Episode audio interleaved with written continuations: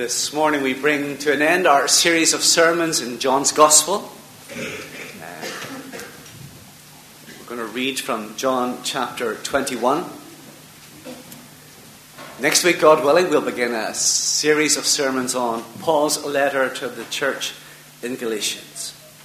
But this morning, with a, a tinge of sadness, we say uh, farewell for the time being to our study of John's Gospel. Alexandra is going to come and read to us from John 21.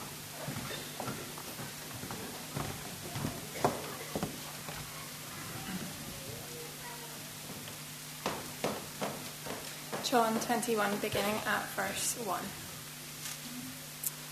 After this, Jesus revealed himself again to the disciples by the Sea of Tiberias, and he revealed himself in this way Simon Peter, Thomas, called the twin, Nathanael of Cana in Galilee, the sons of Zebedee, and two others of his disciples were together.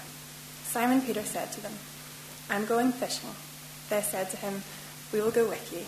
They went out and they got into the boat, but that night they caught nothing.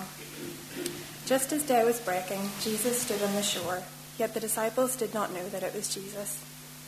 Jesus said to them, Children, do you have any fish? They answered him, No. He said to them, Cast the net on the right side of the boat, and you will find some. So they cast it, and now they were not able to haul it in because of the quantity of fish. That disciple whom Jesus loved therefore said to Peter, It is the Lord. When Simon Peter heard that it was the Lord, he put on his outer garments, for he was stripped for work, and threw himself into the sea. The other disciples came in the boat, dragging the net full of fish, for they were not far from the land, but about a hundred yards off. When they got out on the land, they saw a charcoal fire in place, with fish laid out on it and bread. Jesus said to them, Bring some of the fish that you have just caught. So Simon Peter went aboard and hauled the net ashore, full of large fish 153 of them. And although there were so many, the net was not torn. Jesus said to them, Come and have breakfast. Now none of the disciples dared ask him, Who are you? They knew it was the Lord. Jesus came and took the bread and gave it to them, and so with the fish. This was now the third time that Jesus was revealed to the disciples after he was raised from the dead. When they had finished breakfast, Jesus said to Simon Peter, Simon, son of John, do you love me more than these? He said to them, Yes, Lord, you know that I love you. He said to them, Feed my lambs. He said to him a second time, Simon, son of John, do you love me? He said to him, Yes, Lord, you know that I love you. He said to him, Tend my sheep. He said to him the third time, Simon, son of John, do you love me? Peter was grieved because he said to him the third time, Do you love me? And he said to him, Lord, you know everything. You know that I love you.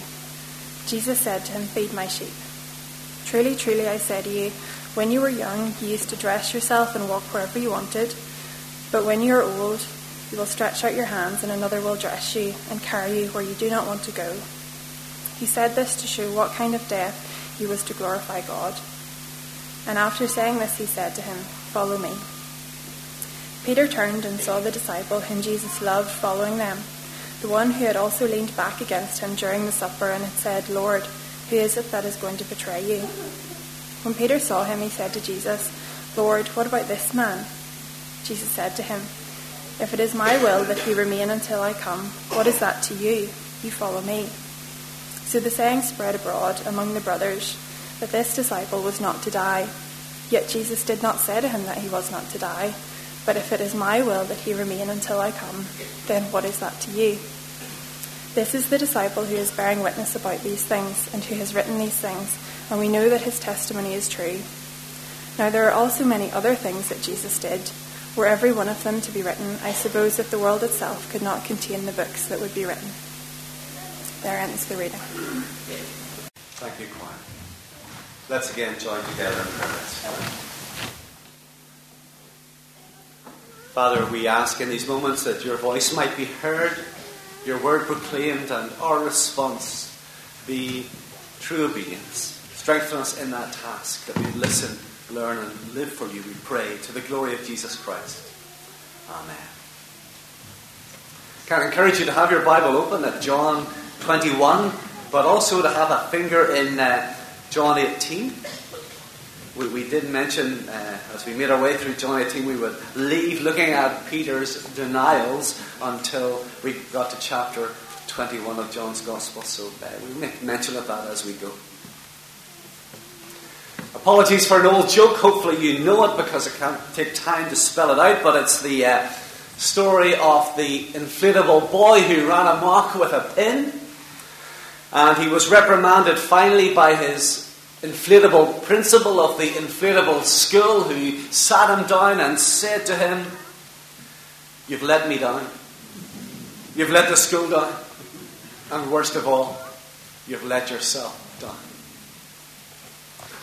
I wonder have you ever been on the receiving end of a, a talk of shame? Or maybe you have been the one who has dished that out if you're a teacher or a, a youth leader. Maybe there's had that moment when you've had to sit down with someone and said, You've let yourself down, or you've let us down, or whatever it might be. The talk of shame. And there are many people who live lives that are constantly crushed with this burden of carrying a load, a sack load of shame every day. When everybody else might have forgotten, when everybody else might have moved on, they are still suffering from this self condemning guilt. And for people like that, this is a, a forgiveness failure. A forgiveness failure. As we look at the passage Alexander read for us, we see that Peter is carrying his own personal sackload of shame.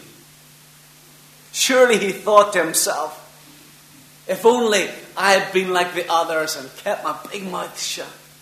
If only I had received and, and accepted those prophetic words that Jesus spoke in the upper room. If only I hadn't spoken of my exceptional courage. Back in John 13, 37, 38 records for us. Peter said to him, Lord, I will lay down my life for you. Jesus answered, Will you lay down your life for me? Truly, truly, I say to you, the rooster will not crow till you have denied me three times. As we seek to understand what was happening in the heart and mind of Peter, we, we need to recognize that, that, that he is an individual who shows significant displays of courage. Remember, whenever that cohort of soldiers, at least a hundred uh, armed men, if not more, were dispatched to the garden uh, with their torches by night to arrest Jesus. He alone, Peter alone, had the courage to strike out, even if it was misguided, and to temporarily remove the ear of Malchus. Secondly, whenever Jesus was taken and illegally tried in the house of the high priest, when all the other disciples had fled in fear, Peter with John showed remarkable courage and they followed and they watched nearby as the events unfolded. We can't call Peter a coward. And yet, in that crucial moment, his confidence failed him. He, he floundered in repeated denial. And why is this? Well, it's because there are times when courage is not enough. Something more than mere grit and determination is necessary. Yes, the, the spirit may be willing, but don't we all know that the flesh is far too often very weak? Maybe even there are people here this morning, and you say to yourself, you know, I, I like all this idea of, of Christian. I, I, I, I think I, I would love to be one. But I know that I'm weak and I couldn't keep it up. And that's absolutely true. You couldn't. And there are people here this morning who profess to be Christians. But even in this week that has passed, they have failed miserably to live as they should. They haven't maintained that task of walking closely with Jesus. I know of at least one of those. So let's see if we can find an answer to the question. Why is our courage not enough? And, and what is it that takes us beyond mere human grit and determination? Back in John 18, verse 17, we read The servant girl at the door said to Peter, You also are not one of this man's disciples, are you? He said, I'm not. Again, John 18 25 to 27. Now, Simon Peter was standing and warming himself, so they said to him, You also are not one of his disciples, are you? He denied it and said, I am not. One of the servants of the high priest, a relative of the man whose ear Peter had cut off, asked, Did I not see you in the garden with him? Peter again denied it. And at once a rooster crowed. And it is in the Gospel account of Luke that this very poignant detail is added. Luke 22, verse 61, which reads, And the Lord turned and looked at Peter. And Peter remembered the saying of the Lord, how he had said to him, Before the rooster crows today, you will deny me three times. And the meaning of the word in the original language, or uh, that turn is just a 180 degree turn. Jesus turns from facing away from Peter to facing at and towards Peter. So the disciple in denial might realize, without any question, that Jesus knew exactly what had transpired in that courtyard. And we have a very significant diagnostic question here. As we need to think through what lay behind this look in Jesus' eyes. When Jesus turned and looked at Peter, what was in his heart? And the answer to that question determines how we feel about the nature of the God we seek to worship. Three options. Was the look in Jesus' eyes towards Peter a look of condemnation? Did it convey the message, I told you so? I knew you would mess up. You're going to have to pay for this. You know, there are so many people who, who believe that's the heart of God toward us. That He has this harsh, judgmental attitude. That God is watching over our lives and He's just waiting for that moment when we mess up so that He can come down hard upon us and punish us for our failing. Was the look of Jesus toward Peter a look of condemnation? Or maybe you imagine this in your mind as a, a look of comparison and complaint. Maybe you know that disappointed gaze. Maybe you've had to live with it for, for much of your life. A gaze that conveys the message you've let me down again. You've messed up. Why, why, you know, Peter, why can't you be like the good disciple? Why can't you be like John? John didn't mess up. And some people live their lives in that constant state of comparison and competition. And they, they believe they'll never match up. They can't be like those good people they see around them in the seats in First Port of Portadown on a Sunday morning. I can't live as well as they do, and I feel crushed by my comparison. Condemnation. Comparison. What was in the eyes of Jesus as he looked toward Peter? Or was it the third option, compassion? Was it a look that conveyed the message, yes, Peter, you have messed up. But don't worry. I will take care of this. I will make it right. It's believed that Mark's gospel account was uh, written largely on the uh, reminiscences of Peter, his recollections. And it's in Mark 14:71, his account of these events, that we read, after a little while, the bystanders again said to Peter, Certainly you are one of them, for you are a Galilean. And he began to invoke a curse on himself and to swear, I do not know this man of whom you speak. Peter, to make his case, to add weight to his argument, calls down a curse from heaven upon himself. But God is such a God of love that He allows not us to bear the curse and the consequences of our lives. But the curses fall upon His Son as He hangs upon Calvary's cross because Scriptures make it clear cursed is everyone who hangs upon a tree.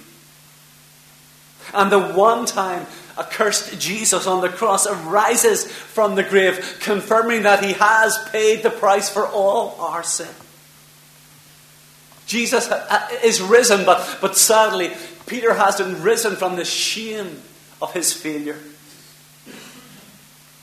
Due to his threefold denial, Peter continues to carry with him this, this burden, this sack of shame. Because courage is not enough. But, but Jesus points out to Peter and to us that the primary problem here is not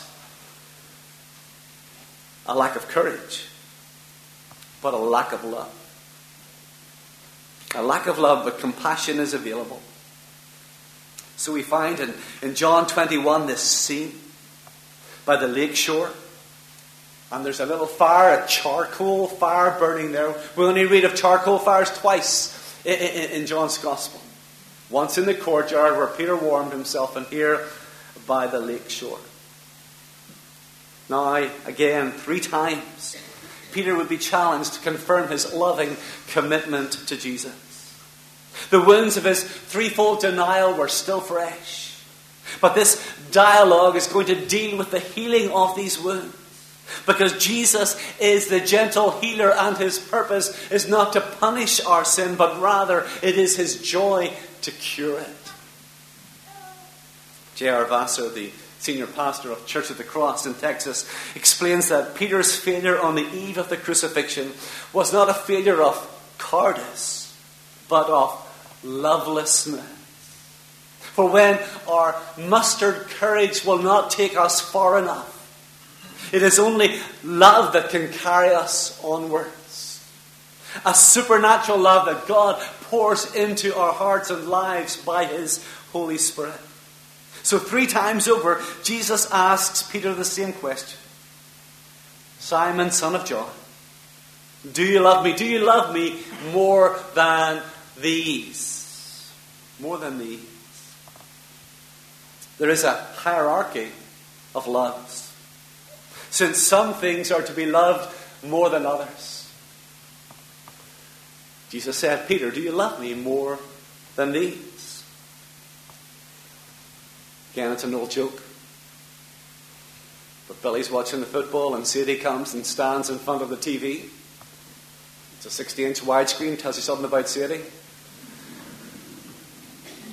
And she looks at Billy and says, Billy, I think you love Rangers more than me. And Billy shooing her out of the way says, Get out of the way, woman. I love Celtic more than you. There is hierarchy of loves.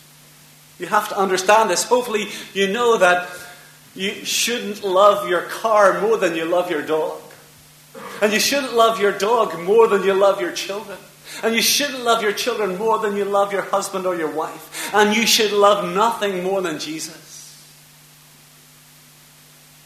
And the rule is that you love most that which is most lovable. You love most that which is most lovable. There is no thing, there is no one to be loved more than Jesus. Not self, not, not, not spouse, not stuff. None of these can bear the weight of the love that we ought to give. They will only break, they will not remain consistent, but Jesus will not disappoint us. He will never show himself to fail in our investment of love toward him. Verse 17 of John 21. Jesus said to him the third time, Simon, son of John, do you love me? Peter was grieved because he said to him the third time, Do you love me? And he said to him, Lord, you know everything. You know that I love you. You know that I love you. In his commentary on John's Gospel, Paul Metzger notes just as there is no room for Peter commending himself to Jesus, there is no room for Peter condemning himself either. No commanding or condemning of himself will be tolerated, only clinging to Jesus. You know that I love you, says Peter. He makes this declaration and he does so in utter humility. There's no tinge of self righteousness here. And with that deep sense of love, he, he understands that its source and supply is only to be found in Jesus. Love most that which is most lovely. So Peter had a sack of shame that was caused by a lack of love. But Jesus intervenes in his life and, and restores him so that he would be back in business. Back in business because in Christ's kingdom, failure is never final. Failure is never final. Can you imagine what the Bible would be like if failure was final? Moses, the murderer, well, if he was written off for that, there go the first five books of the Bible. What about David, the adulterer, the murderer? If his witness was so tarnished, then his songs would have to be ripped from these pages. Or if Paul, the one time persecutor of the church, was deemed to be unsuitable, then all his great epistles would have to be torn from these pages. What sort of Bible would there be if failure was final? And yes, the scriptures are theopneustos, God breathed. But the men who held the quills were all failures in one way or another. But here's the wonderful good news that failure is never final with God. Yes, we fail. That's why the sinless Son of God had to leave the glory of heaven and come into this world and live the perfect life and die on the cross to make something useful out of the lives of those of us who are abject failures. For God came into this world to pick us up and to dust us down and to get us back in the business of serving Him, of glorifying Him. Many of you will know of the writings of Adrian Plass. He wrote these words This seemingly insubstantial fact revolutionized my life. I became a Christian when I was 16 years old. But it wasn't until I was 37 that I absorbed an essential truth. God is nice and He likes me.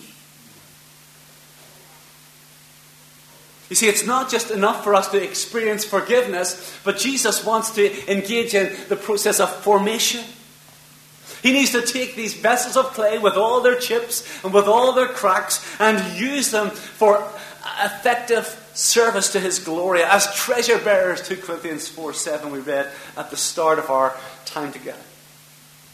We had this treasure in jars of clay. Tom Wright adds, Somewhere deep down inside, there is a love for Jesus, and though, goodness knows, you've let him down enough times, he wants you to find that love and to give you a chance to express it, to heal the hurts and failures of the past, and to give you new work to do. And the commission that God gives to his children is not something whereby we earn our forgiveness. But being forgiven out of joy for our Saviour, we serve as a useful people for our Master. And how restorative this would be for Peter. He had messed up, but God had a purpose in his life. And as we come to the very end of, of, of John's Gospel, where else would you go but to the middle of Matthew's Gospel? Stop for a moment go back to that hinge point in the life and ministry of Jesus. In Matthew 16, Jesus takes his disciples away up north and he, he uh, gets them alone and he challenges them to think about who he is. And, and Peter confesses Jesus as the Christ, the Son of God, and, and Jesus commends him for this, his clear confession. And then Jesus began to speak of the, the, the deep challenges that were about to assail him. Matthew, 20, Matthew 16, 21 to 22. From that time, Jesus began to show his disciples that he must go to Jerusalem and suffer many things from the elders and chief priests and scribes and be killed, and on the third day be raised. And Peter took him aside and began to rebuke him, saying, Far be it from you, Lord, this shall never happen to you. The disciples wanted a leader. They wanted someone to rule in their lives and in their nation. But they couldn't grasp, as it always is, that the pathway to godly leadership was a, a laying down of one's life for the benefit of others. They couldn't conceive of a Messiah who would have to die. But we know the cross was always before Jesus. We've just left the Christmas season, and from the birth in Bethlehem, it was made very clear that a day of death was determined for Jesus. The appointed time was set for him when he would climb Calvary's hill. And Jesus declared the necessity of this great eternal destiny. And Peter's response is to, to ask Jesus to step aside into his office. And there he dares to rebuke and to dress down the Lord of heaven and earth and to tell him on certain terms that this simply will not do. He said, There'll be no cross for you, young man. In our text this morning, the risen Jesus takes Peter aside, calls him into his office, and he declares to Peter his destiny and says, There will be a cross for you, young man. Verse 18 of John 21. Truly, truly I say to you, when you were young, you used to dress yourself and walk wherever you wanted. But when you're old, you will stretch out your hands and another will dress you and carry you where you do not want to go. Jesus commands Peter to follow him, and to follow in the footsteps of Jesus is to walk the way of the cross. Jesus over and over again says to Peter, You are to be the shepherd of my flock. But we know the characteristics of the Good Shepherd. The Good Shepherd is one who necessarily lays down his life for his sheep, John 10, verse 11. And history records for us that Peter died executed at the hands of Nero on the 13th of October 64 AD.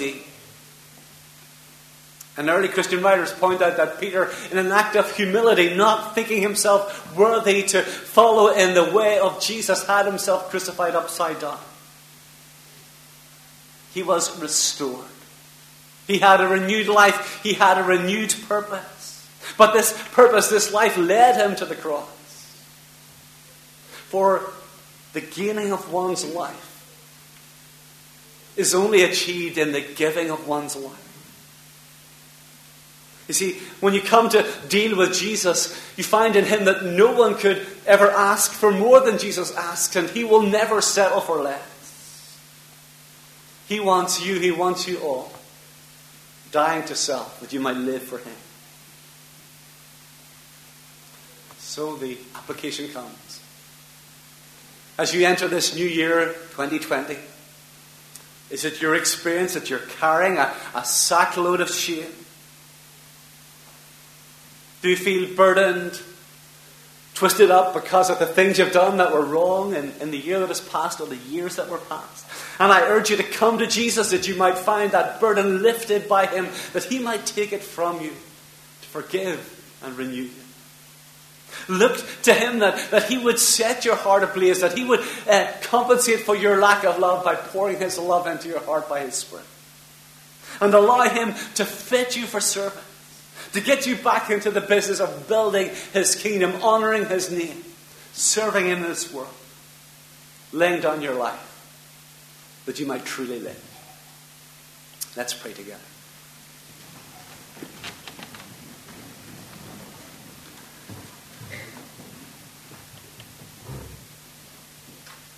Father, we thank you for your word to us, a word that offers hope and help, of restoration and renewal. Failure is not final with you. There is this cleansing of our sin, there is this strengthening of our weakness, there is this guiding of our wayward steps. Lord, you are the one who does this work, and we submit ourselves to your hand. Deal with us according to our needs so that we might be useful to you. Lord, we know that we have fallen short, we have failed. When opportunity has come for us to declare our love for you, we have kept our mouths closed. We have just joined in with the rest of the world, no longer being distinguishable from it. Make us witnesses for Christ, witnesses, martyrs willing to lay down our lives, willing to take scorn and shame, that Jesus might be honoured, his name declared. Others might learn of him and live for him. Lord, use us, we pray. Put your treasure in, in jars of clay. We might live to the glory of the name of Jesus Christ, through whom we pray. Amen.